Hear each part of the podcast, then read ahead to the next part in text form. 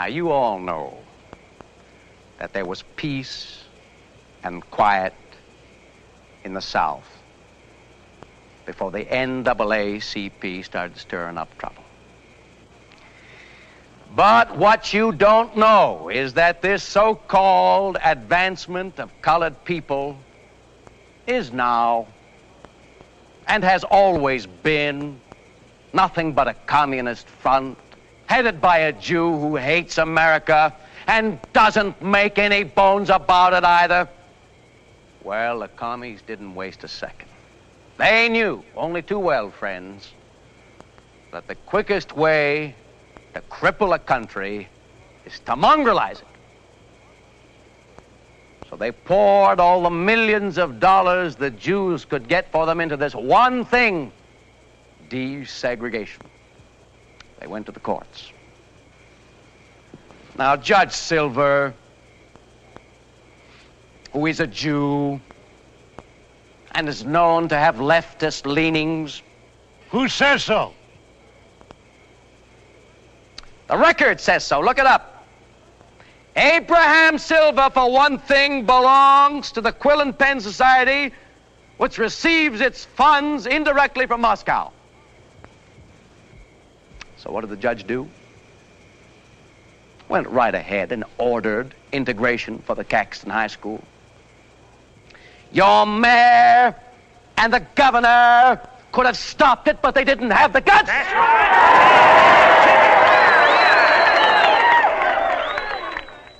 All right.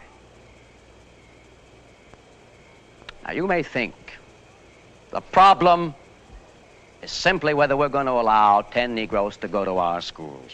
That's only a small part of it. I'm in a position to know because the Patrick Henry Society has studied the whole thing. The real problem, whether you like it or not, is whether you're going to sit back and let desegregation spread throughout the entire South. And it's an indisputable fact that there could be no other result. The Negroes will literally, and I do mean literally, control the South. The vote will be theirs. You'll have black mayors and black policemen the way they do in Chicago and New York already. Like there's not a black governor and black doctors to deliver your babies. If they find time, that is. And that's the way it'll be. Did you ever stop to think about that? When you let those ten enter your school, did you?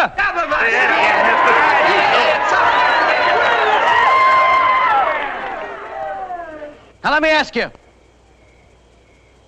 Do you people want niggers taking over? No! And are you willing to fight this thing down to the last ditch and keep fighting until it's over? Then I'm willing to fight with you. Why, Mr. Kramer? Why? Because I'm an American, sir, and I love my country.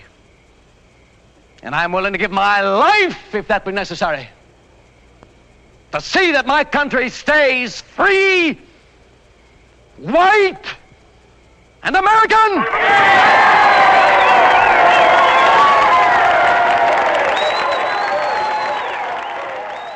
The following film podcast frequently contains adult content, including foul language and descriptions of adult situations. Spoilers for the films discussed occur often. Listener discretion is advised. Now take it away, Dr. Roush.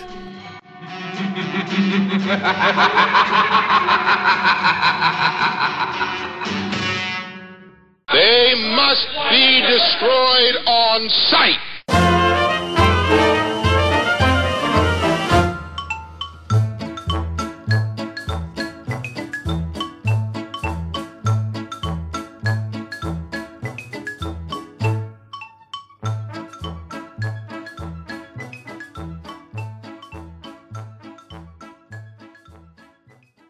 All right, welcome to They Must Be Destroyed on Sight, episode 156. I'm your host, Lee. No matter how much you hate me, blame me, and want to shoot me, it wasn't my fault, Russell.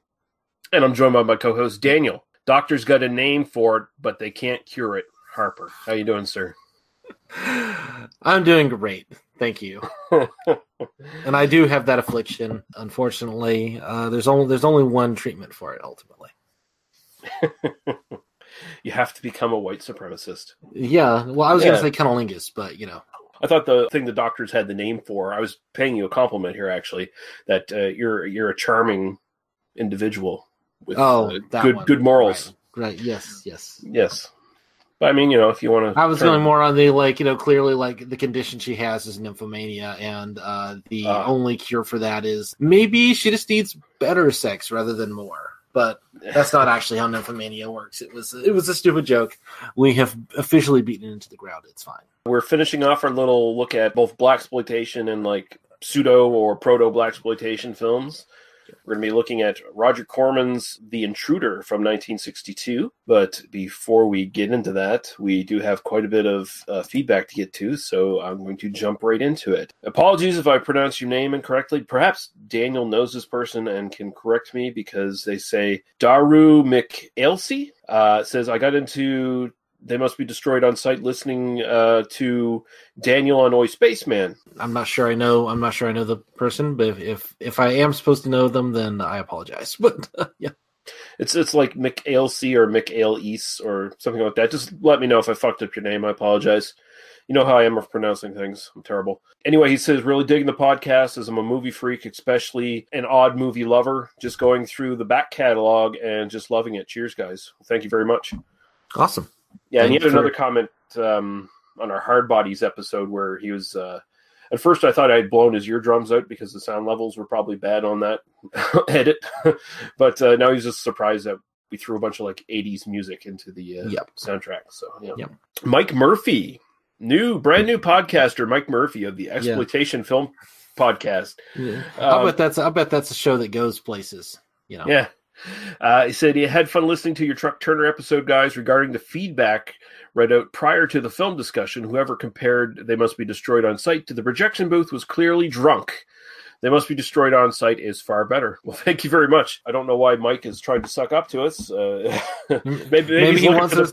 He wants us to to promote the uh, exploitation filmcast and get our massive audience over onto uh, his Yeah. new project. That's probably what it is. Probably I'm is. sure it's completely cynical. uh, but thank you. Oh, Mike. and I know what happened. I mentioned the Zodiac again, and suddenly Mike Murphy just shows up. Yeah, must be it. He's talking about my daddy. um, and we will actually uh, get a fucking promo for your show, Mike, so we can play it. But uh, I will uh, link your new podcast in the show notes so people can check it out. They've they probably already clearly heard about it, but um, just in case there's one or two who think BB and BC is dead and you're not doing anything else. Our friend Gary Hill, a fellow podcaster from Cinema Beef, uh, in regards to The Intruder, says great film deserves a good release. Agreed. We'll get into the releases, of course, later on, but we have Jeff Williams chiming in saying, Recommendation of the week Play It As It Lays. A very dark, unflinching, and unmelodramatic look at the private life of a woman in the filmmaking business. Tuesday Weld and Anthony Perkins star in this Frank Perry film as an indie actress and her gay producer friend who have been chewed up and shat out by their unfulfilling lives. Didn't think Perry could get bleaker than The Swimmer, but he does with this. For more Weld and Perkins, also check out the offbeat Pretty Poison. Hmm, that sounds good. yeah, definitely. Definitely have to look into that. Thank you very much, Jeff. And then finally, Cameron Sullivan comes in and he says Corman often remarks how he later snuck in his social commentary into far more marketable exploitation films. Would love to hear your guys' take on his recurring themes. And then he says also maybe discuss Shatner's other unusual roles like White Comanche and Denny Crane, etc. From uh, Denny Crane, that's Boston Legal, or Yeah, yeah. That's the. Uh, uh, isn't it that lawyer show that also Yeah, had yeah, like the- uh, Jeri Ryan on it? Yeah, or that show ran forever. I don't know, like '90s television. Sorry, I didn't realize I was going to have to like dig into the memory banks on that one. But Yeah, yeah. No, you you threw us for a curveball there, Cameron. Um, David Kelley, I think, was the producer I was trying to name there. Anyway, as far as Corman's sort of throwing social commentary into his films, now I'm I'm at a loss to give like a lot of specific examples here, but for the most part, Corman has always been upfront about the fact that he would often just do the thing of think of a title and then build a film around it. You know, Yeah. get, get a, get a title and get a poster and then build a film around it and spend as little money as possible making that film and just make shit tons of money. And that formula actually worked for him, except for The Intruder, which we'll get into as well later on. He would often say that he would be more interested in trying to make a workable story around the concept of the title. And then if he saw some angle he could throw in there with some social commentary, he would. But it's not necessarily something that was primarily on his mind in most of his films. In fact, I think The Intruder might be the only sort of exception to the rule there for his stuff. Well, I, I mean, I think a lot of it is like this stuff that's kind of going on in the culture around that time. I mean, this is a hugely tumultuous period. Clearly, he's a filmmaker, and I mean, we've, I mean, I've talked about this, you know, a number of times over the over the course of, you know, what Mhm. the eighty five years we've been doing this podcast. But um, you know, there when you're not using a lot of money. And you know, you as long as you kind of deliver the thing that you know, the schlocky, you know, the special effects or the the gore or whatever, you can kind of get away with a lot of stuff and i suspect Mhm. that there's some there's some buried stuff that just kind of bubbles out from this consciousness because clearly you, you watch this and you kind of see some of the other stuff he's produced even the stuff we've already covered and there's clearly like some ideas you know kind of buried underneath it but it's it's not you know it feels less sort of gene roddenberry like sort of like oh we're gonna make that like stuff with like a social conscience as much as it's Yeah, you know, you're just not- going to tell the story and it's going to have like kind of cool women in it or it's going to like kind of be about teenage angst or it's going to be about you know because it's just sort of like a thing that's just kind of happening. It's just kind of sometimes that comes about from the kind of like quickness of, of script writing and uh, filmmaking too is that you don't really have time to like sort of sort of edit all that shit out of it. You just sort of you know get it out there and then suddenly well it's just it, it was just there you know? So um, yeah that's kind of my yeah, very broad take. I mean, I would like to do some more Roger Corman stuff, you know, and, and kind of examine that a little bit more closely. Because looking at his filmography, there were a few that looked like, oh, that might actually be really interesting that I haven't seen. So, Well, man, he did. He he directed fifty odd films on his own, right, and he's produced over four hundred films. right, So there's a lot of stuff there. It's like it's kind of hard to narrow down specific examples of where maybe he was really going for something. right. Um, but yeah, for the most part, and I think he'll fully admit this that uh, unless he's trying to, you know, pump up his own image, which he's definitely done many times over. For the most part, it's it's kind of like a secondary or even tertiary kind of concern of his is, oh, if we can throw some social commentary in there, then we'll do it. I mean, he's usually just interested in what's trendy at the moment. When they were making Rock and Roll High School, he initially wanted it to be like a disco theme thing. But at that point, disco was pretty much dead, and so then it ended up being a movie centered around the Ramones. Yeah, uh, I mean, he I think he directed the latest remake of Death Race that came out like a couple years ago. Hmm. And there are some like little comments here on mass media and corporate culture, and even like a couple shots at Donald Trump, but they're pretty weak sauce, and and for the most part, they're not really far removed from what he was doing in the original Death Race 2000. So Yeah, I mean, it's it, a lot of times they just kind of throw in a couple of like broad comments or whatever, and it's just kind of you know Mhm. gloss on, you know, just whatever. Um, as for Shatner's unusual roles, Jesus Christ, he's he's, done so many really weird. long career. I mean, he's- Yeah. he's been acting for like fifty years at this point. You know, I have seen White Comanche, and we need to do that with uh, Burt Reynolds, uh, Navajo Joe as a double. Uh, Because- um, uh, Paul Newman's Hombre. because I put that one on for 15 minutes. So yeah, no, I'm not ready for this one. So with Navajo Joe, you know, they they tan up Burt Reynolds and put some like brown face on him or whatever to try Right, to make right. him look like an Indian, right? They don't do any of that with William Shatner and White Comanche. In White Comanche, he plays a set of twins uh, who are like half Comanche, half white, and one of them's this vicious raping Comanche Indian war chief, and the other's this cowboy, and they come in conflict with each other. And Shatner doesn't Indian himself up at all, playing the Indian side of uh, of I, this thing. I, I think it sounds like what he should have done is just gone straight Italian. Just, you know, because playing it with an Italian accent would make it more accurate to the depiction of Native Americans in uh, films of that era. well, I mean, it was an Italian western, and um, He should, he should just like have a plate of spaghetti at all times and being like, that's a spicy meatball. I'm a Native American. like if you could find the Italian dub of that, that would be pretty Yeah, funny, yeah, I no. think. but um, yeah, uh, actually, I'm determined now. We're gonna do White Comanche and Navajo Sure. Joe, just because that'll probably be one of the most racist episodes we ever we we've done do. some we've done some racist episodes, you know. Yeah, yeah. White Comanche's pretty horrific. I seem to recall like the couple episodes of the lawyer show he was on that Denny Crane was like a silly, awful human being who was Yeah, suffering was- from Alzheimer's or something. he was kind of like a i mean all of those shows from that era were kind of you know all those david kelley shows were kind of quirky workplace comedies and it was like Mhm. yeah boston legal or whatever and it was like we're lawyers and we take on quirky cases and you know it was kind of i don't know i i was you know i never i never i didn't i never quite followed it i think he came on like after a couple of years too Yeah, he did. you know, yeah so uh yeah no uh, shatner said you know he's had a really long career of just kind of doing a lot of like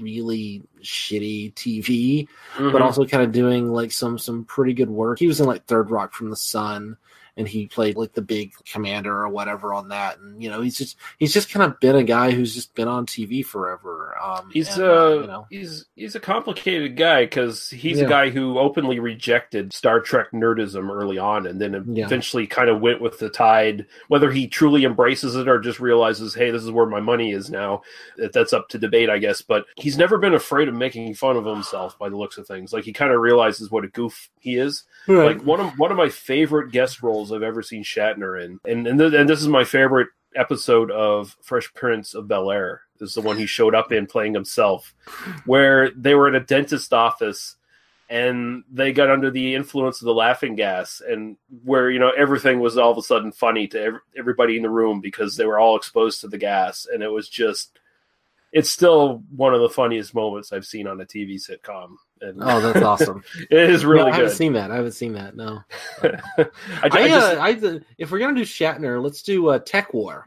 Tech We War. uh, the, uh, the that was a series of uh, made for TV movies it was, that I kind yeah. of loved as a teenager when I saw them, like on USA or whatever. Did that not come out like around the same time where every other cheaply produced sci-fi property had a TV series? That was like around the same time that Alien Nation had their TV right? movies. Yeah, it and- was all like and that was when I was like 13, 14, and so I watched like a ton of that crap, and I have fond memories of them, honestly. You know, uh, so, so I, a bunch of them are on YouTube, or at least like a couple of them are on Oh. YouTube. So I was I was kind of like, you know, this might be kind of a fun thing for us to do at some point. You know, I, I would I would not be opposed to delving into TekWar and see because Yeah. I know he wrote the books, right? He wrote the books, yeah, and Yeah. Uh, apparently the books are kind of goofy fun if you're just sort of into that sort of sci-fi bullshit, you know.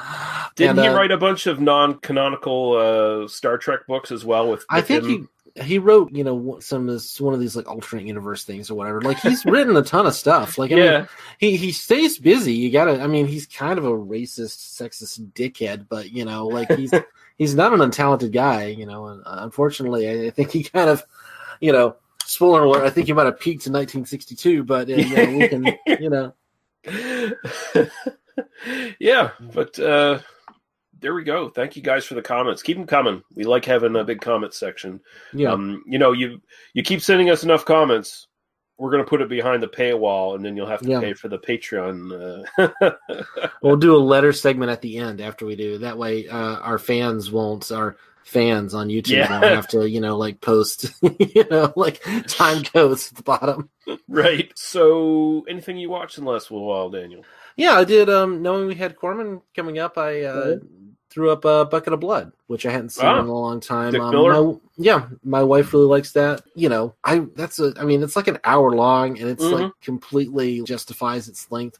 It's a really fun little movie. I, I really enjoy it. Um, I love Dick Miller's performance. I love the, the way that the uh, the art world is portrayed in this kind of hippie, you know, kind of beatnik culture. Mm-hmm. Yeah, it's art culture. And they don't really like him, and then suddenly it's like, oh, so so realistic here. Yeah, Your- so your skills are so and shit. amazing, so lifelike, and it's you know, why is there a knife in the side of the cat? Well, uh, it, ju- it just is. You know, Mhm.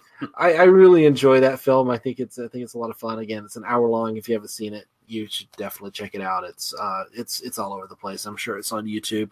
I caught it on Amazon Prime. It was a pretty good print. So, like, uh, no, you it's know.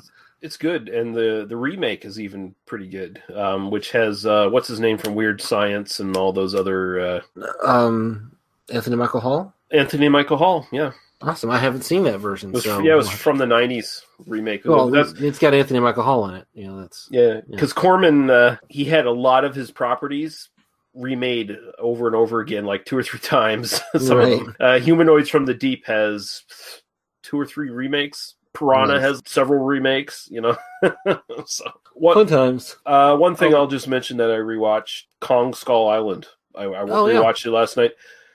Liked it even more than the first time I watched it. Uh, that that movie's a lot of fun. It actually is. It's I Just- yeah, you, you said that. I haven't watched it yet. I, I'm gonna have to check it out. I, I feel like I'm so burnt by the Peter Jackson King Kong, which I didn't Oh. even hate that, but it was just kind of like, oh, like why? this is you know? kind of what you were hoping the Peter Jackson King Kong might be because it's just much more fun. It's it's an adventure Yeah. film, yeah, um, you know, and it's all Skull Island. It's it's not uh, Beauty and the Beast and that sort of tired, played out shit. It's just right, fucking King Kong fucking up monsters and shit. Like nice. good stuff. And John C. Reilly, he's he's awesome in that film. He just steals the whole fucking film. I, I'm kind of I feel really bad that John C. Reilly has sort of become the comedy guy that he has. Mhm. Like he became Will Ferrell's buddy. Like Yeah. not that like he does it fine, but like he's he's a really phenomenal actor. And I mean, particularly if you look at you know like the early work he did with P.T. Anderson and like how Mhm. phenomenal he is in that. And I think he just kind of transitioned into you know kind of being the big the, the cartoon character. And uh, like it's it's a shame that we haven't gotten more.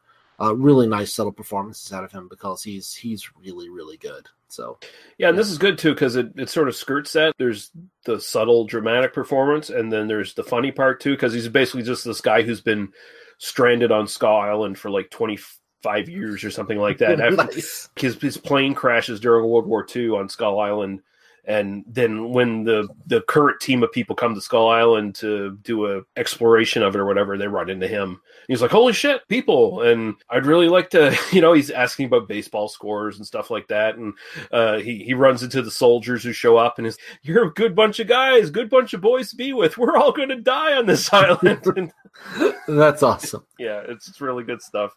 So we're going to take a quick break and we'll play some music and some podcast promos, and we're going to come back with the intruder. Broadcasting from the cursed earth, the Psychosemanticast. Let us face, without panic, the reality of our time. The fact that atom bombs may someday be dropped on our cities. And let us prepare for survival by understanding the weapon that threatens us. to have a uh, an ignorant, uh, thin-skinned megalomaniac uh, who sends off you know, Twitters at 3 a.m. if somebody angered him. The neo-Nazis turning up in Washington D.C. to have a rally saying "Heil Trump." We talk about politics. I knew I couldn't trust you corporate greaseballs. We talk about movies. You can't come down here and arrest people just because of what they look like. Are you crazy? But that's police harassment. We talk about political movies. We're in trouble. The whole world's in trouble. They're all around us and we never knew it. You can only see them with these special glasses. The Psychosemanticast.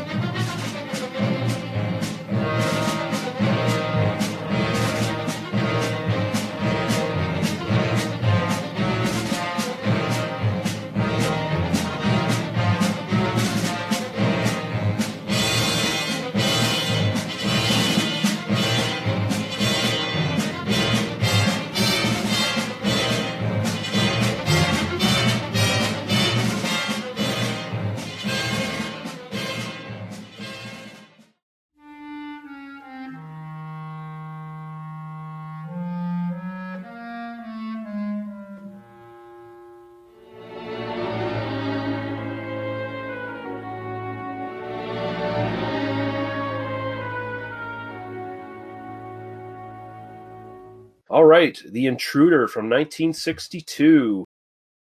This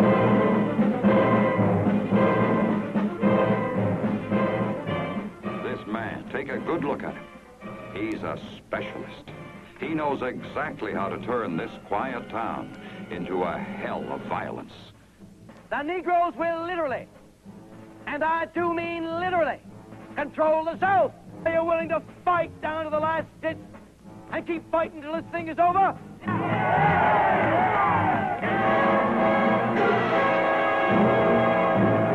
The intruder. He made the sleepy town of Caxton his town for his reason. He played on their fears and their hatreds. This town became a headline for the intruder. He brought an end to innocence. He exploited a woman's weakness. He turned neighbor against neighbor how come you walk that bunch of black niggers to our white school? I don't see anything I do is any business of yours. And sooner or later it would happen. He would make it happen. Over here. Hello. You were alone with a white girl in the basement of the school, but you didn't try to do anything. Is that what you expect us to believe, nigger? What's the picture?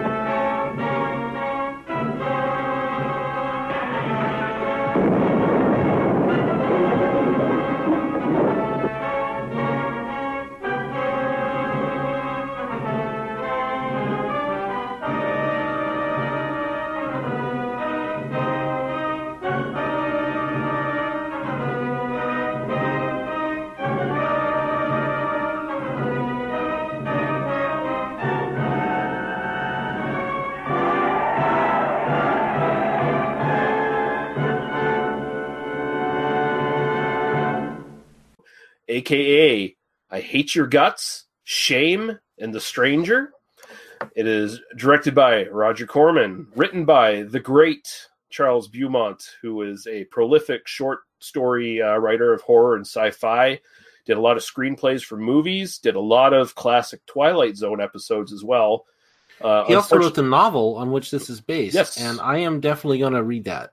Like I, I put that on my to read list. Definitely. He was one of those really rare talented guys who unfortunately died very young. It was right after this movie actually like the, the year a year later or so that symptoms of some sort of dementia started to come on. And he might have also had a couple other diseases that, that came on that degenerated him and aged him like drastically to the point where he died at age 38 like just a, yeah just Yeah. sucks. But he was one of these guys who was really like idolized and respected by his his contemporaries, Ray Bradbury and several of the writers that actually appear in this, and In- along with including Bo- Beaumont. Beaumont appears in it, yeah. William Shatner stars as Adam Kramer. Frank Maxwell as Tom McDaniel. Beverly Lunsford as Ella McDaniel. Robert Emhardt as Vern Shipman. Leo Gordon as Sam Griffin. And Leo Gordon was in a movie we have covered before, Kitten with a Whip. Oh, nice. Um, yeah, Charles Barnes is Joey Green. Charles uh, Beaumont is Mr. Patton, and you can see Small him there, like pivotal role. Yeah, yeah, and you can see how kind of old he looks there. yeah, yeah. He's only like 30, 30, 31 or something. yeah, something like that. Yeah. Catherine Smith is Ruth McDaniel. Writer George Clayton Johnson is Phil West. Uh, he did a lot of Twilight Zone. He wrote Logan's Run uh, with Uh-huh. the other writer in this, uh, William F. Nolan. And he also wrote the uh, novel adaptation of Ocean's Eleven. Oh, nice. yeah. William F. Nolan as Bart Carey. Uh, of course, did Logan's Run. Uh, he did the screenplay for Burnt Offerings. He also did a treatment on Who Goes There that was not picked up and used for the eventual uh, The Thing. No. Uh, but he did do a treatment on it. And Janine Cooper as Vi Griffin and Phoebe Rowe as Miss Lambert. And we have a synopsis here from IMDb. A man in a gleaming white suit comes to a small southern town on the eve of integration. His name is Adam Kramer. He calls himself a social reformer, but his aim is to incite the people against letting black children into the town's white school. Soon he has the white citizens of the town worked up. He thinks he's leading them, but a man he befriends and immediately betrays knows better. The people have become a mob. The black leader of a church and a white newspaper editor soon feel its wrath. But after a false accusation against a black student, Adam Kramer may find the people are totally and permanently out of his control. From Jay Sperlin. And I think we've read Jay Sperlin's synopses before on this thing. But Yeah. uh, That's yeah, not bad. That's not bad. Solid. Yeah.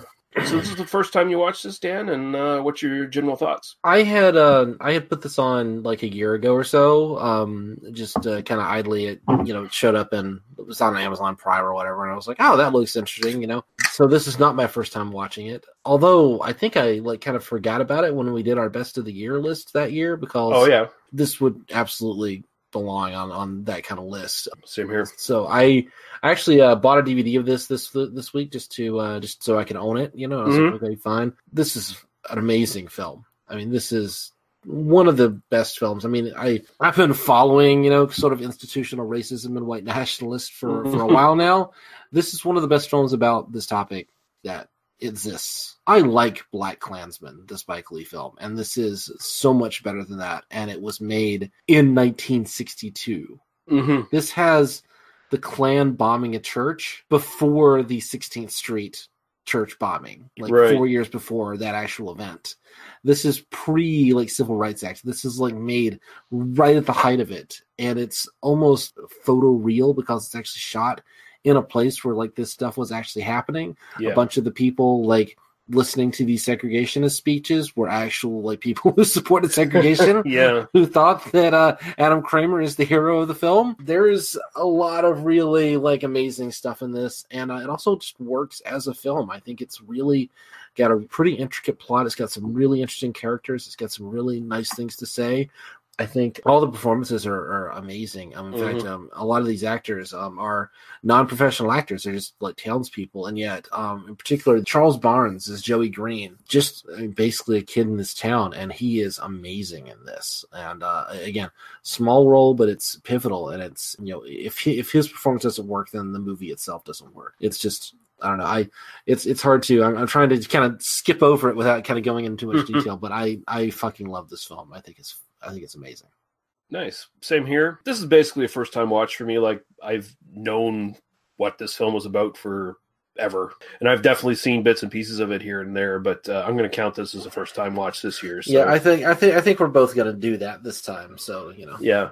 So this is on the best of list already. I mean, you go into it expecting, okay, it's going to be a Roger Corman cheapie, and it's not going to look that great, and it's going to be full of hammy performances, but it's not that at all. It's the opposite of that. It's shot well, despite there's a lot of shitty copies of it out there. It still looks pretty good, even in that form. Like it's got that very stark, noirish, black and white kind of thing going on. Well, it's almost, it's almost a sort of Italian neorealist black and white, you know, sort, Mm. of, sort of idea, you know, because it, it looks like it's it looks shot like 16 millimeter. I don't think it's shot 35, and so it, it has Uh-huh. this uh, like slightly grainier, kind of more documentary feel to it. You Yes. know? um, it feels a little bit more like like a Battle of Algiers or something, you know, kind Yeah, of that's yeah. shot. It's it's got a similar kind of look and feel to that.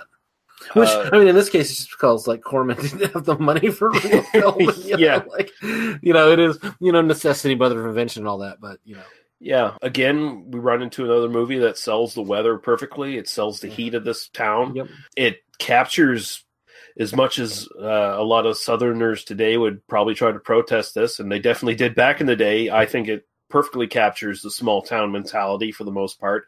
Yeah. Uh, it, it just happens to capture a small town mentality that's deeply embedded by uh, racism through generations. Yeah. Um, also I mean, shows this this could be this could be the town where I grew up. Honestly, like Yeah. I grew up in the deep south. This I grew up, you know, twenty years, you know, 20, 30 years later was kind of when I was growing up there, and I grew up in a little bit more of like a suburban town as opposed to sort of like this kind of environment.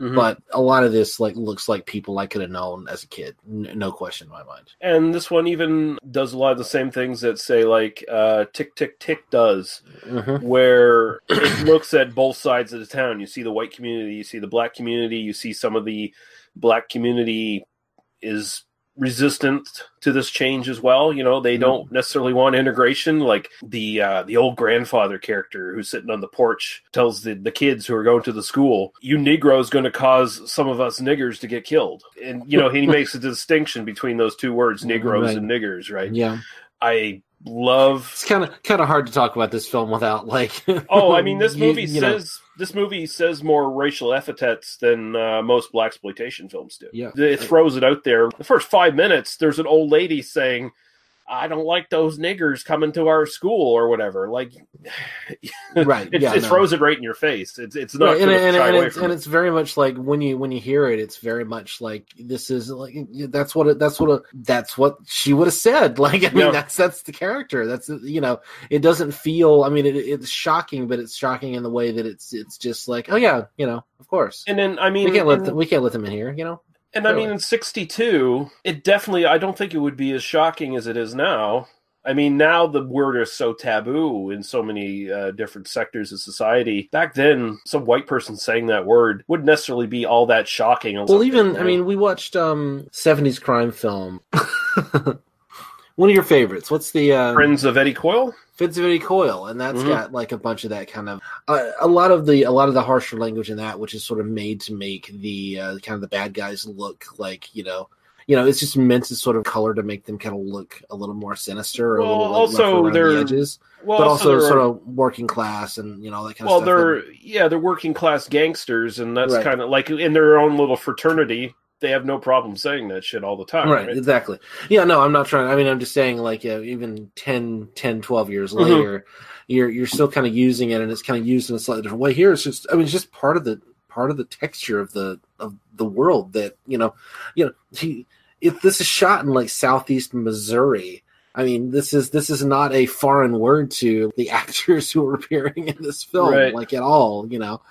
And uh, you know, it is just a. I feel like that's part of the power of the film is that it, it sells it as uh, just sort of part of a lived reality. You know, it, it Mhm. isn't trying to necessarily rub the audience's nose in it. It's just, well, yeah, of course, that's just you know, Yeah, no, the the the seventy year old woman's dropping the n bomb in the first five minutes of the movie, and she's your charming old grandmother character Yeah, at the same time. It's like she's so likable, you know. And then Yeah. she says that, it's like, oh, grandma, why'd you say that?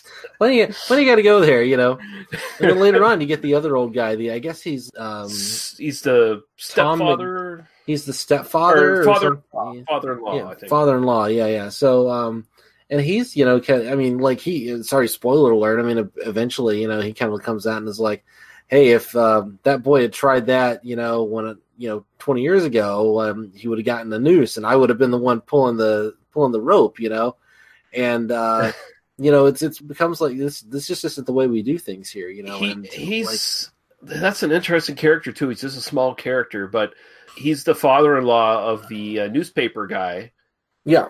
Who who becomes one of our heroes in the film, and he is genuinely insulted by the idea that you're going to make me look bad in front of my friends if they find out that you're one of those in lovers. You know, if, like they, if they if they find out that you're like promoting race mixing, you know, Mhm. you're gonna make me look bad in front of my buddies, and we He- and that's, he- that's he's so generally- much, that's yeah. so much of the way this gets enforced in real life. It's not Mhm. it's not like you know like you don't have to you know you can believe what you believe, but like we we gotta have standards here, you know. yeah. And this isn't just like sort of this overtly racist, you know, like small town hick Southerners, which I think the film mostly avoids that stereotype. I think you know There's only uh, you know. honestly the uh, I think the one character that really the, well, there's two characters that really portray that, and that's two of the the writers doing doing the Right. sort of their only roles, and that would be William F. Nolan and uh, George Clayton Johnson, because George Clayton Johnson's he's the one who's the like the wiry guy who's getting in, in everybody's face, you know, Right.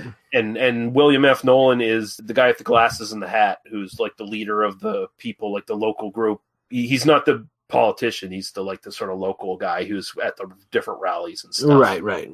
But yeah, I mean, even with them, Yeah, and even with them, it's not sort of pushed into like you know like the corn pone, you know, sort of Mhm. sort of idea. It's not not like uh, the guy from again from Black Klansman, which again I, I like Black Klansman, but you know it definitely kind of gives us the like super dumb redneck, you know, racist Right. character that we're supposed to laugh at. This this doesn't have that. All of our virulent, awful racists are also people that we would otherwise like in our uh, in our I've- life, and you know, uh, you and I have both grown up with these people, and like Yeah. we both from come from small town backgrounds, and that's just the way it is. It's just sort of beaten into them through a form of social engineering. Basically, they're just raised. Well, yeah, we can't have them coloreds mixing with our white kids, you know, like that's Right. just terrible. Our newspaper man's wife, she's racist, and she and she's racist because of that kind of thing. She's not necessarily a bad person. She's just been institutionalized racism her whole life, and she doesn't even know why she doesn't like it. right. Like she's just racist. She Well, doesn't even just, know she's why. just she's just racist and she's like you know and, and when our, our newspaper man you know starts you know because he is not he i really like his arc right because he Mhm. begins the film not in favor of integration but he's sort of like well this is the law and this is you know and we have to obey the law because this is this is what we do you know we we get along to get along you know yeah. his wife is kind of like resistant to it, but is sort of you know like uh, just gonna kind of support him or whatever. and then as the film goes on, I mean, as he kind of sees this like kind of evil unfolding, and he sees kind of what um, Adam Cramer, what what Shatner's doing, he realizes that you kind of have to make a decision to be on one side or the other. He makes the right decision and he pays a terrible price for it. Yeah, he loses an know? eye. He loses an eye. I mean, he gets beaten, and I mean, you know, Mhm. he kind of leaves the film at a certain point, and you know, it's terrible. And even and even at that, his wife is like, "I don't know why you do this, but you're a good man, and if you're and if you believe in this as strongly, I guess, I guess it's the right thing to do." Yeah. you know, like that's the most he ever gets out of her, which again is a very nuanced and realistic portrait of the way that you know, like people people kind of come along with this like kicking and screaming sometimes but Mm-hmm. you know i love that he gets that his his hero moment is just i'm gonna walk alongside you guys and you know help you to make sure you get there safely and then immediately he he pays the you know terrible price for it it's heartbreaking because you know like it would be easy for the film to make him the big hero that like Right. he gets the big hero moment at the end but no it's it, it ends up being a, lo- a lot more um interesting than that a lot more kind of complicated than that and that it's not this isn't a film with kind of one hero who who saves the day and kind of one villain who gets his comeuppance. I mean, there is a little bit of, I mean, the villain gets his comeuppance, but it's still, you know, not total. It's not complete. I mean, he can move on to the next town and try it again, you know, or whatever. But it's all based on these kind of like fairly intricate kind of readings of these characters and the way that these uh, just people work. And I mean, again, I want to read the novel and see like how much of this was was there in the novel and to kind of see what was changed. Mhm. Um, but once you know it was a book, it becomes clear like, oh yeah, they adapted this thing, you know, fairly quickly, and they they managed to. There's an intricate enough structure in the novel that they managed to actually replicate in the film. You know, you would never sit down and write a film this way, especially if you knew you were going to like shoot it all in three and a half weeks on eighty thousand dollars. You know, because there's just too much stuff. There are too many people in it. There's too much. Like when you sit down to write a movie, you think, okay, we're gonna like gonna have a pretty clear through line. We're gonna have an antagonist and a protagonist, and here you've got all these like little loops of like kind of characters like interacting with each other and these kind of like personal motivations get um entangled with the political motivations and a lot of it just kind of ends up being people thrust against each other and like clashing but not in a um not in kind of a clear cut way you know Um, Yeah, I mean, I think it makes the point of it. It takes more than just like it, it doesn't have the unrealistic one guy makes the change. You know, it, it's got to be a bunch of people coming together to fight the evil to actually make any sort of change and make it Right. stand. And some people are going to pay for it. Some people are going to get beaten down. You know. And at the end, the townspeople, you know, they, they kind of like real okay. So I guess this one Negro didn't rape a white girl, so I guess we can't. You Yeah. know, like it's not like they changed their like They don't. You know, they they just know that like it's it's discredited at this point. You know, they they, don't just know the, they uh, they just know they've lost another battle. That's all they know. yeah because the the politician character that Cramer initially sort of gets the support of is like he, he Cramer immediately goes to him and it's like, so you know you're not for this integration stuff, are you? He's like, no, but I mean they it's the law now. They won. We lost that battle. It's like, well, we could fight it. And when he realizes that, oh shit, we lost this one, then he, he immediately goes back to that mindset of, well, we lost, so we we just have to shut up and keep our true uh, feelings, you know, right under under the collar kind of thing. And that's what the townspeople do. Like he sees the townspeople walking away, he's like, well, there goes the support, and Cramer's too weak to lead us to anything, so I'm going to cut ties with him real quick and save my own ass. Basically, is what he's doing. Right. It it doesn't have that uh, overly optimistic. They've they've come in and they've changed the town, and all of a sudden, all the white people love all the black people and all that shit. They- they- Right, no, no. they're still people, and they still have these feelings. Some of them are changing, but a lot of them aren't.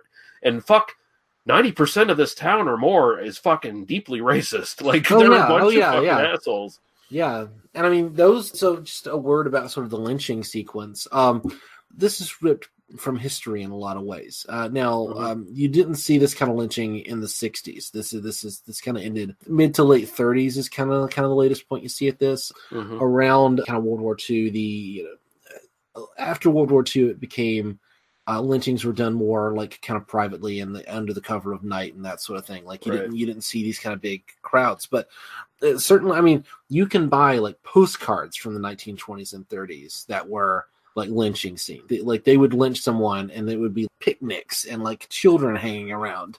And um, I mean, I can give you some links to some of this stuff so you can actually see it. And I mean, it was just like, well, you know, we're there's this guy he committed this crime, and um, we're going to take care of that. And this is just the way we do business here. And sometimes that was done with uh, the so- support of the uh, kind of local law enforcement, and sometimes it was in kind of over over the heads of local law enforcement, and sometimes the law enforcement got in the way, and they ended up you know, getting beaten for it and all that sort of thing. And you know, there's there's a great book that I will recommend, "At the Hands of Persons Unknown," which is uh, basically a history of lynching in the United States and particularly in the American Southeast. You know, great book if you do want to kind of know the history of that. Seeing it done in this way in 1962, it, it's ahistorical, but it also like works on, uh, on the narrative level. I mean, it, it does the thing that it, it has to do, but it's kind of one of those only kind of pieces that feels like ah, that feels a little like not quite with its finger right on that button the way you know the rest of the Mm. film because Well- so much of the rest of the film is like just so specifically accurate to exactly what's happening and that that feels like kind of the big hollywood scene as opposed to you Yeah, know, I mean Cramer gets the town and all riled up really quickly. Like it seems like it wouldn't necessarily go quick quite that fast, and but at the same time, there's a bit of a uh, when you when you look at the crowd that gathers around for the lynching, a lot of them are really old, and it, it feels like a, a lot of these people probably participated in lynchings at some point like 30 years prior Oh, you know sure. oh I we mean, go you to got- get ourselves a good old lynching again you know you, you like got that you got yeah. that guy with the rope and he's just like holding Mhm. you know and it's you know and uh, cramer's like no we need to god we got to talk about william shatner here i mean you know Yeah. Shatner standing there, Cramer in that in that really beautiful white suit with his clean cut hair and everything. It's, it's fucking Richard Spencer, man.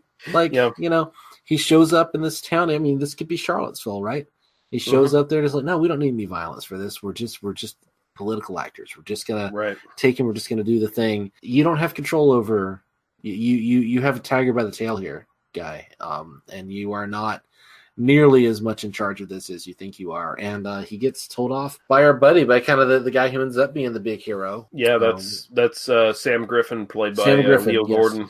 Leo Yep. Gordon, yes. Who uh, I looked at his uh, like Wikipedia page, and he had he also had a, uh super long career. Oh yeah, uh, playing uh, tough guys in, in movies, and uh, was himself also a writer kind of later on, and wrote a Mhm. bunch of you know kind of Twilight Zone stuff, some Alfred Hitchcock, and and et cetera, et cetera. And I also served uh, five years. Five years in San Quentin for armed robbery in um, post-war, um, which was just kind of one of those things. Like apparently he he uh, educated himself by like reading every book in the library, and he's like this. I love how soft-spoken he is. I love how he's this like giant of a man, but he's so gregarious and he's so Mhm. kind. And I love that he's kind of like you know he's portrayed as this a little bit of a brute of a man. Like he likes to fuck. This is a man who likes to fuck. This guy is this guy is almost he's kind of Robert E. Howard kind of. Like, Yeah, yeah, I can see that, and Yeah. uh, and I you don't get the sense that he's like sort of actively anti-racist as much as he's sort of actively anti like this guy Mhm. stirring up trouble, and you know he's he he's somebody who was willing to do the right thing and, and leaned into that in, in a way that he didn't have the sort of crisis of conscience that our newspapermen did. Yeah. But um, at the same time, this is this is this is more personal for him. You know that and he knows what a shitty little man Shatner actually is. Exactly. Beneath- Like he he because he's a salesman himself, and he has that scene with Shatner. Where he's like, "You have a good technique and stuff, but you have flaws, and you're letting your flaws get in the way of your game. And I see right through you. You know your your sales pitch." And then they have that scene with the gun, and Shatner gets the gun, and so he's like, "Well, shoot me." And you know if, if you're gonna if you're gonna shoot me shoot me and i don't think you'll do it because you're a coward and turns out shatner is a coward Yep. uh, but at the same time he's smart enough to have taken the bullets out of the gun beforehand Yeah. because- little insurance policy there, you know. Oh, I knew you weren't going to shoot me. That's why I took the bullets out of the gun first. but it, it's beautiful him taking the bullets out of the gun gives him the freedom to go through his entire thought process about shatner and about what Yep. shatner did with his wife and why his wife has all of a sudden run out on him because she was ashamed of herself for falling Yep. for this racist piece of shit Yeah. Um, and he gets to say everything that's on his mind to Shatner, and he just breaks Shatner down and Yeah. just tears him into nothing. Like he's like, "You're nothing. You're a little man." You, you kind of get the feeling that yeah, Shatner could probably go on, but it feels like he's definitely had his confidence curb stomped at this point. Oh, you know, and, like- and that's that's exactly what happens with these guys once they're once they're challenged. I mean, these guys are bullies, right? Mhm. And they're just they're bullies who want to like get the mob to do their dirty work for them. Yeah. You know, they're bullies with fucking words instead of like with fists, which is very common with bullies. And I mean, it does take strength to stand up to that. It does take, you know, it takes tactics and strategy, and there are all kinds of problems with that. And I don't want to in any way diminish it, but these people are terrified of the world around them, and that's why they push into this. And uh, it's just such a great fucking movie. It's so Yeah. like on point. it's surprisingly great. I think most people going into it will kind of think, okay, Roger Corman, it might be okay. It Yeah. might, you know, it might be Black Klansman level, like the '60s Black Klansman level kind of thing. You know, Yeah. you kind of, you kind of expect that, but this balances like there's exploitation in it, but man, it balances it with the sensitivity and the unflinching look at the actual issues. Yep. That bl- that Black Klansman movie just couldn't hope to even fucking touch. No, no, and and I mean, we liked Black Klansman like Mhm. overall. Um, and again, we're talking about the one from the '60s, not the one Yeah. from um, you know, again, something I do. I, I mean, I think I highlighted this already, but just want to mention this. We're used to seeing these kind of films made, you know, a few years later, like five, ten years later. So it's like, oh, and look at how terrible pre-civil rights era was. So look at Right. how you know this isn't that. This was made at the time, you know, and it makes a big difference. So like Black Klansman was made in I think '66. That's like after the Civil Rights Act Mhm. passed, and when like you know sort of the, the the tide had turned. This was right at the center of it, you know, and that that's so fascinating and courageous to me. Like even going in and shooting this, they couldn't like. They couldn't actually, you know, tell the townspeople what the movie was really about, or else Once, they were, you know, uh, one, one, they shot in a couple different towns. Yeah. In or one of get- the towns, they got the- run the, over.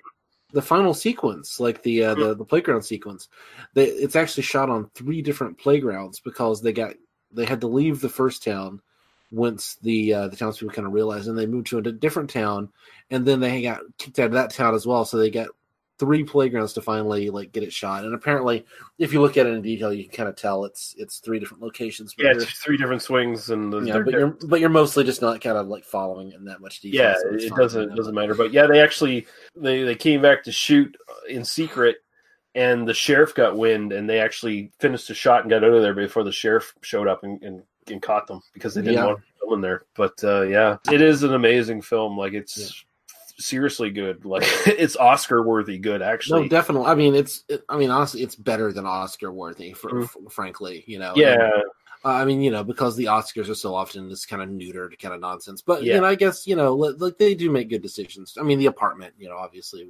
Uh, I, I, I, say Oscar worthy in the idea that like the actual ideals of the Oscars of like let's Yeah, yeah, yeah. awards to the greatest movies, you know. this could very easily be one of the best films of the year it was made. Like there, there's no question that like if we went and like looked at films of 1962, this this would belong on like a top ten list for sure. Yeah. And um, we we we haven't really. I mean, I kind of brushed on Shatner. Shatner is phenomenal in this. He is. He's Um, really good. It's, it's worth realizing that like at this point. Shatner was basically like a Broadway actor who was like Broadway, doing a little bit of. TV kind of here and there.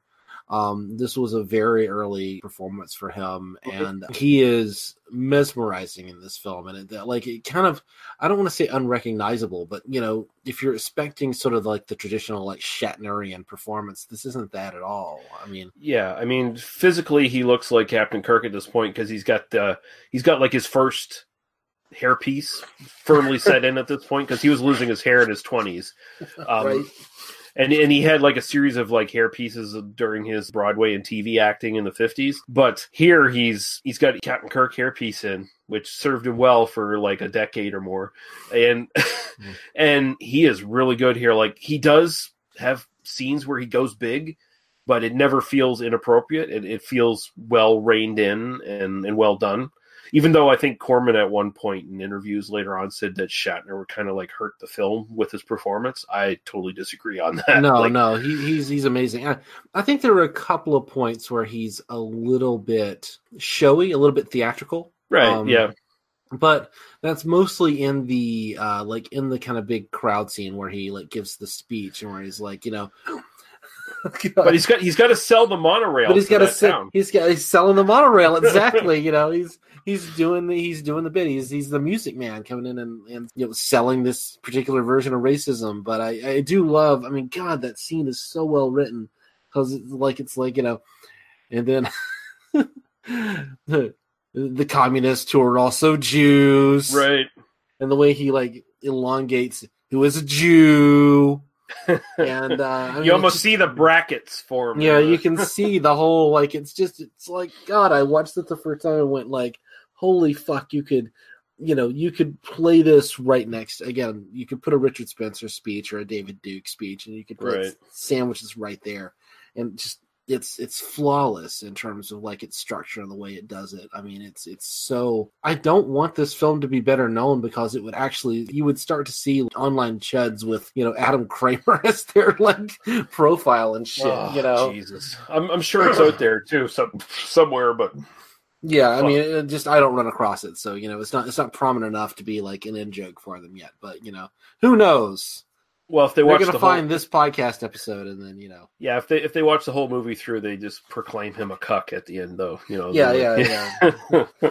oh, what he doesn't want to do violence? Come on, man! What are you? Yeah, come about? on, what the fuck? Yeah. But I mean, you know that that is true of Richard Spencer's and, and all those people because what like you look at the the fucking asshole who did the hit and run at Charlottesville, uh, everyone turned their back on him. They, yeah, I mean, God, they they completely disavowed him immediately because like so he he did the quiet part loud. He actually like killed people instead Mhm. of you know, yeah, no, Yep. no, agreed.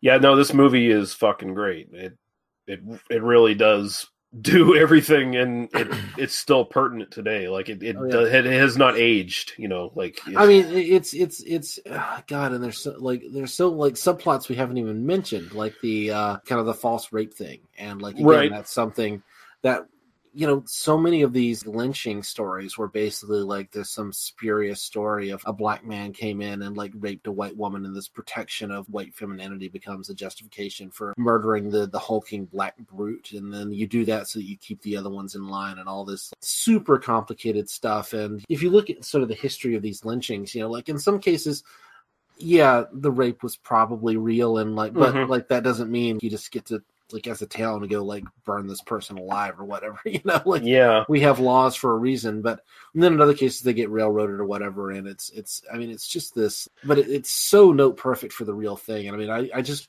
I want to take like To Kill a Mockingbird, which is like not a bad film, not a bad book, not a bad film, you know, Mhm. but this gets at like the core of that so much better than like Oh, Gregory the- Peck kind of speechifying, you know. Yeah. Uh, Charles Beaumont's character here, Mister Patton, is he Yeah. supposed to be Jewish in in this film? I think. I mean. Beaumont himself isn't, as far as I. I mean, I did. Yeah, I know. the, the reading. Um, I mean, I don't think he's supposed to be Jewish. Although, um, our our buddy Leo Gordon there, he uh he orders a a, a Zenith, Oh, which is oh, yeah. which is you know. I, I I mean, my wife saw that and she's like, "Why is he ordering like that? Doesn't make any sense." Because you know, my wife is Jewish, you know, and she was like, she's like, "Oh, the Jew food in a movie," you know.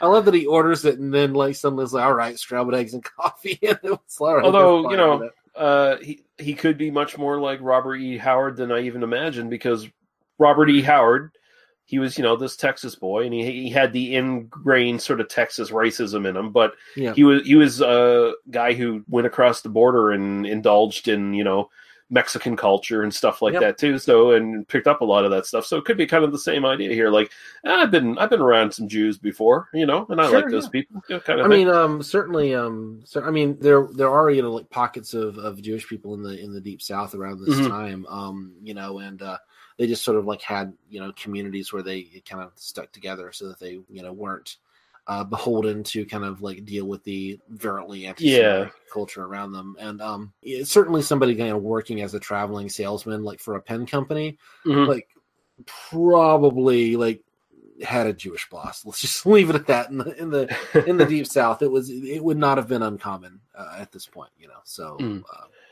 I forgot what I was going to say about Mr. Patton. I don't, I don't no, know. you what asked if he was, no, I love the uh, I love that character as well because like he Yeah. he gets what's going on and like again so many like small moments of quiet heroism in this and Yeah. like so much of there are people that I interact with who I am in awe of their courage in combating this on the, on the ground you know and uh, as it's manifesting today but so much of it is just a little moment of just not letting them get to you and so much of it is like understanding that you're gonna get death threats and well Right. what else are you gonna do except you know what are you gonna do cower cower from it or you know just kind of brazen on and ultimately all you can do is just kind of keep moving on you know it's kind of amazing and and you see that in these characters you see that in like beaumont's character where you know he could have given this kid up or he could have said Yeah. like we're gonna take you to um the sheriff's office and he's literally like he almost goes like straight up western you know? We're gonna get you to the next town kid Yeah. know? like it was um it was this very kind of uh are we gonna do 310 to yuma now? Is this the you know like is this what you know the the structure of this? You know we got to get into the we got to get him on the train. But uh but yeah no the and, and he kind of has that hero moment. But um also it ends up not being really about him. It ends up being Joey Green kind of gets his Mhm. his his place in the in the sun, and he gets his place in the movie, and gets to have his own integrity and his own agency there. And um, I, Yeah, I do really love that. I mean, even films that are broadly sympathetic to you know kind of anti-racist messages and, and you know kind of African American actors and such typically don't um I mean this is not like he's not the lead in the film as I mean he might be in another film Mhm. it's still made in 1962 by like overwhelmingly white you know people Yeah. um but he does get his moment and i think that it's really it's a really well earned one and it's a really well observed and really um i love that we get to see that in this film and that he isn't just a victim of this kind of larger thing No, he he's one of the group of people who stand up against this shit, and I mean he's he's one of the group of people from his own community that actually stands up instead of well maybe we shouldn't go to the white school or maybe we should just quiet down and let things be the way they are you know? It's like the white folks ain't bothering us as much anymore. We ain't slaves anymore. We should just maybe shut up and duck our heads or whatever right? Well, and he's and- like no and- fuck that. I mean, imagine, imagine if you were, imagine if you were in this town and you were, you know, it's like, well, I can go to the white school, or I can kind of keep going where I'm going, and you know, try to get out of this town, you know, in a, in a couple of years when I graduate, or try to kind of, you know, just be safe, you know, don't Mhm. confront this if you don't have to for, for some perception of like maybe not the greatest amount of gain. Like, is this worth your life? You know, again, that becomes such a you don't you can't blame people for feeling that way. Like, I don't need Mhm. this in my life, but at the same time um, it never changes unless somebody makes that decision. he, he goes to los angeles gets a white girlfriend grows a chin beard and somehow his somehow he gets the the Michael Jackson disease where his skin goes a little too pale and and then we got the sequel Black Klansman. White Klansman. Yeah, no, that's the thing. Yeah, no, I get it. um yeah, so I, I don't know if we have anything else to say about this. I mean, we we've talked about this film almost as long as the film lasts. So you know. yeah, it's got a great running time too. Um, yeah. I mean, 84 minutes is like perfect for this too because it it, it definitely doesn't wear its welcome. You can imagine this being an hour 45. Like you could like, you Yeah. could you could build more like character depth into this, but it like it just it gets in, it gets out. It's super efficient. A lot happens in this film in 84 minutes, and it's uh, not a second is wasted. It's compelling. It, it's not. It doesn't. It never feels like it's rushing, but it never feels like it's dawdling either. You know. Yeah. So. Yeah, no, it's hmm. well paced. So this is one of the few 1960s low budget exploitation movies that actually lost money. I mean, it, it took Roger Corman and his brother like a long time to even get this film made because uh, I guess a couple studios passed on it or whatever, so they actually had to fund a lot of it out of their own pockets. They actually re-released it several times under the different titles to try to turn a profit, and they did not get a profit. Actually, they didn't get back into the uh, the black until there was a Charles Beaumont documentary made, The Twilight Zone's Magic Man. Mm-hmm. Uh, the the money they paid Corman to use to, to have him on it and use some footage and stuff. Uh, six thousand dollars apparently eventually paid off the uh, the budget on this. so so if, uh, you know it, it only took like 40, 50 years for this Yeah. movie to actually you know finally finally made its money back but uh, Yeah. And uh, budget for this was eighty thousand. Although I've also seen the source a hundred thousand, which would be like you know twenty thousand for uh, promotional, probably kind of thing. That Maybe. makes sense. DVD info for this. Your best bet is the Disney uh, Buena Vista DVD from 2007. There is a Blu-ray in France, and if you can find that, apparently it's French subtitles, so it's probably still the English language version. If you can Right. get get a hold of that, but that's pretty much it. And you said you bought the DVD. Yeah, I bought the DVD. Mm-hmm. It was I think like twelve bucks on Amazon or something, and uh, it was purely based on like I looked on uh, YouTube and I couldn't really find a uh, like a what I thought was a really good looking print, and so I just bought it. Right. Uh, did you notice if it was streaming anywhere? Um, I did not. I mean, it, it was not. It wasn't streaming on Amazon Prime that I that I saw. There's a couple copies on YouTube. I found a couple one- copies. One with like I think like uh, Portuguese subtitles or something. something like that. Yeah. They looked everything just kind of looked dark enough, and I had like enough lead time, and I was just I'm gonna want to own this anyway, so I just I just bought yeah. it. But There, there's one on the um, what is it? The uh, Internet Archive or wherever the fuck it is. Uh, oh yeah, no, that and- makes sense. and it's not bad quality. Like it's watchable. It's about as good as any of those like 50 movie pack DVDs you can buy out there. You know, kind of if if you if you're familiar with that, that's kind of what you get with it. But watch the YouTube version with the subtitles. It's still English language, so you just have to get past uh, the subtitles on it or whatever. But it, it, it's it's pretty good. I would recommend you buy it though because it's a great movie. So Daniel. You have recently just appeared on a podcast, so talk about that, and then also tell people where they can find you on the interweb. Sure. Well, I uh, just recently appeared on the uh, Psychosemantic podcast or Psychosemantic cast, uh, talking about whatever he's calling that. I don't think even he knows. Darren Wilson knows. He really what to call doesn't. That, yeah.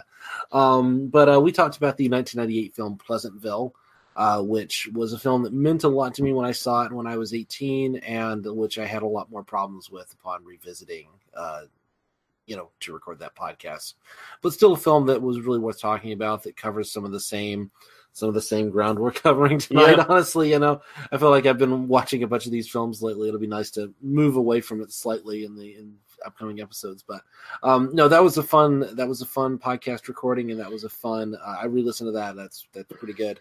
So uh, go check that out. There'll be a note in the show notes, I think. Yeah. Um, so you can check that out.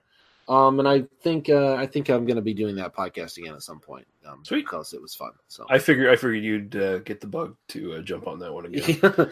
I told him I'd do it every couple months. Like it's you know it's, Mm. it's cool. He he only does like you know one every two weeks, so it's it's pretty easy to just kind of watch a movie and hop on that one. I think so. That, that's what. Yeah, I, I- figured you'd you'd get uh, get something out of that. Uh, he invited me on it as well, but uh, I'm a little less interested in talking about politics when it comes to talking Yeah. about movies as, than you are. So uh, Sure. I'm kind of I'm kind of wondering if if I'd be a good fit for that podcast. But uh, um, and where else can people find you? Did you say? You can find me. No, I didn't. You can find me on Twitter. I'm at Daniel Lee Harper. Um, I follow Nazis and neo Nazis and like people who worship serial killers, and uh, they are uh, really disgusting, awful human beings, and they um, do come after me occasionally, as happened this evening. So you know that's the, Oh. way it works. Um, I was just on a another podcast. I, I just did a, uh, a live stream called Queer Transmission, uh, where they had discovered my other major podcast, I Don't Speak German, where I talk about these things with our buddy Jack Graham. The person who runs that podcast had discovered my other podcast, and it's or that live stream discovered I Don't Speak German,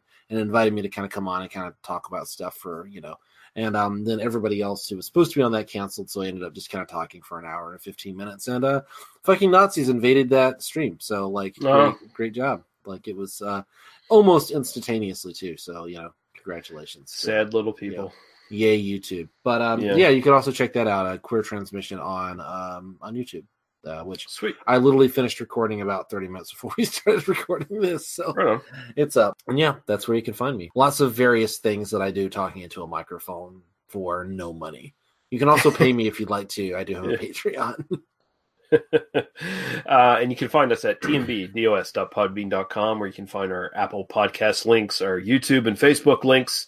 Join the Facebook group. That's the best way to find out what's coming up on the podcast. But I'm going to tell you right now, next episode is going to be the uh, Jay Deering on our Facebook group requested the House That Jack Built, the uh, recent uh, La- Lars von Trier movie. Okay. So we're going definitely into We're- left field. We're doing that one. Okay, nice. Let's do something really lighthearted. Lars von Trier. Yeah. that's- so this should be an interesting one. Let's so let's watch four hours of emotional torture porn for next week. How does that sound? yeah, why not? Sure. I'm down. But uh, yeah, until We, then, you thank- you know we appreciate it, Jay. It's not it's not meant to be a uh, negative there. It's just like, oh yeah, great. We we just finished talking about the Klan. Now you know Lars von Trier. Nice change of pace. so uh, thank you, Daniel, and uh, thank you everyone for listening. And we'll be back when we're back. Goodbye. Cheers.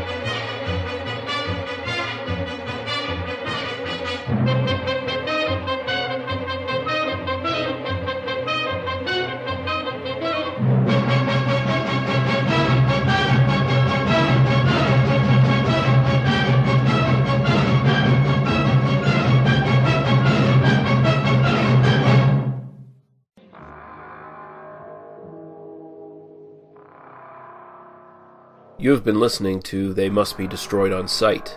For other episodes, our links to Apple Podcasts, YouTube, and our Facebook group, as well as links to podcasts and websites of similar interest, please visit us at tmbdos.podbean.com. Thank you. Drive through.